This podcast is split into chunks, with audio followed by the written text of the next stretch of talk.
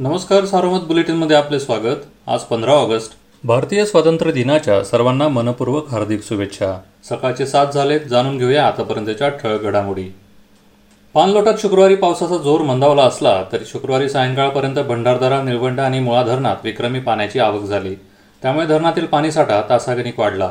शुक्रवारी सकाळी संपलेल्या चोवीस तासात भंडारदारा धरणात सातशे सदोतीस निळवंडेत तीनशे तीन आणि मुळा धरणात एक हजार सहा दशलक्ष घनफूट पाणी दाखल झाले.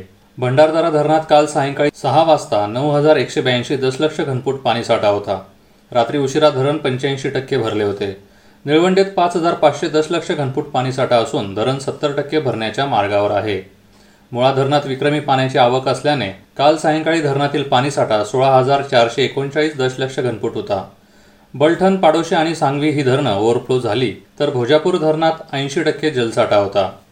दारणा भावलीच्या पाणलोटात काल दिवसभर मुसळधार पाऊस होता. दारणात काल सकाळी संपलेल्या चोवीस तासात पाऊण टीएमसीहून अधिक पाणी दाखल झाले. त्यामुळे दारणातून सात हजार नऊशे बावन्न क्युसेक विसर्ग होता.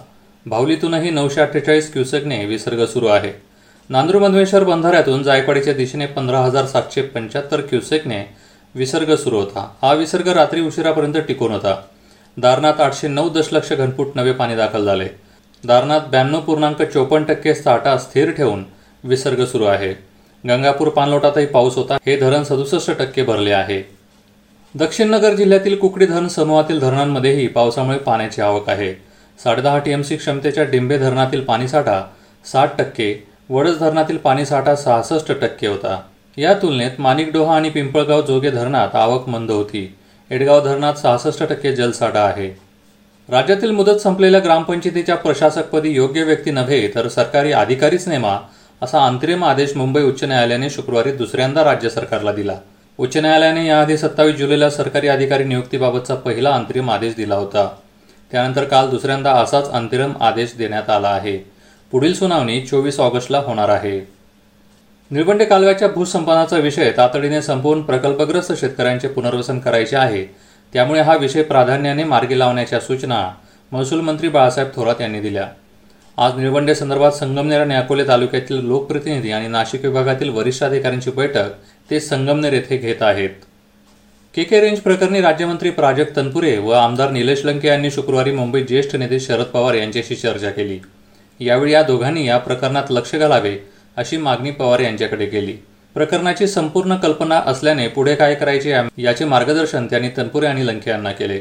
दरम्यान लवकरच ते दिल्लीत संरक्षण मंत्र्यांना भेटणार असून नामदार तनपुरे सोबत जाणार आहेत.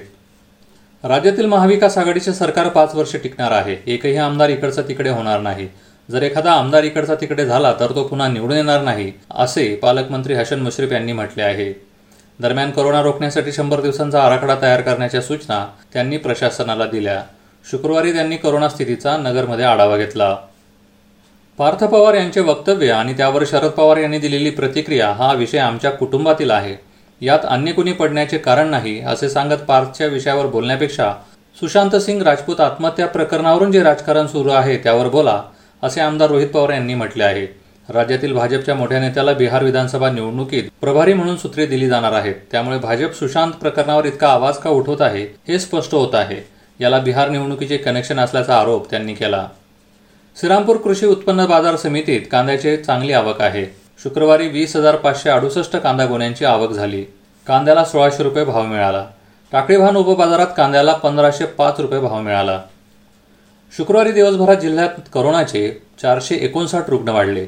यामुळे करोनाबाधितांच्या आकड्याने बारा हजारांचा टप्पा ओलांडला. एकूण बाधितांची संख्या बारा हजार दोनशे साठ झाली आहे. यासह करोनावर मात करणाऱ्यांची संख्या आठ हजार नऊशे त्र्याण्णववर पोहोचली.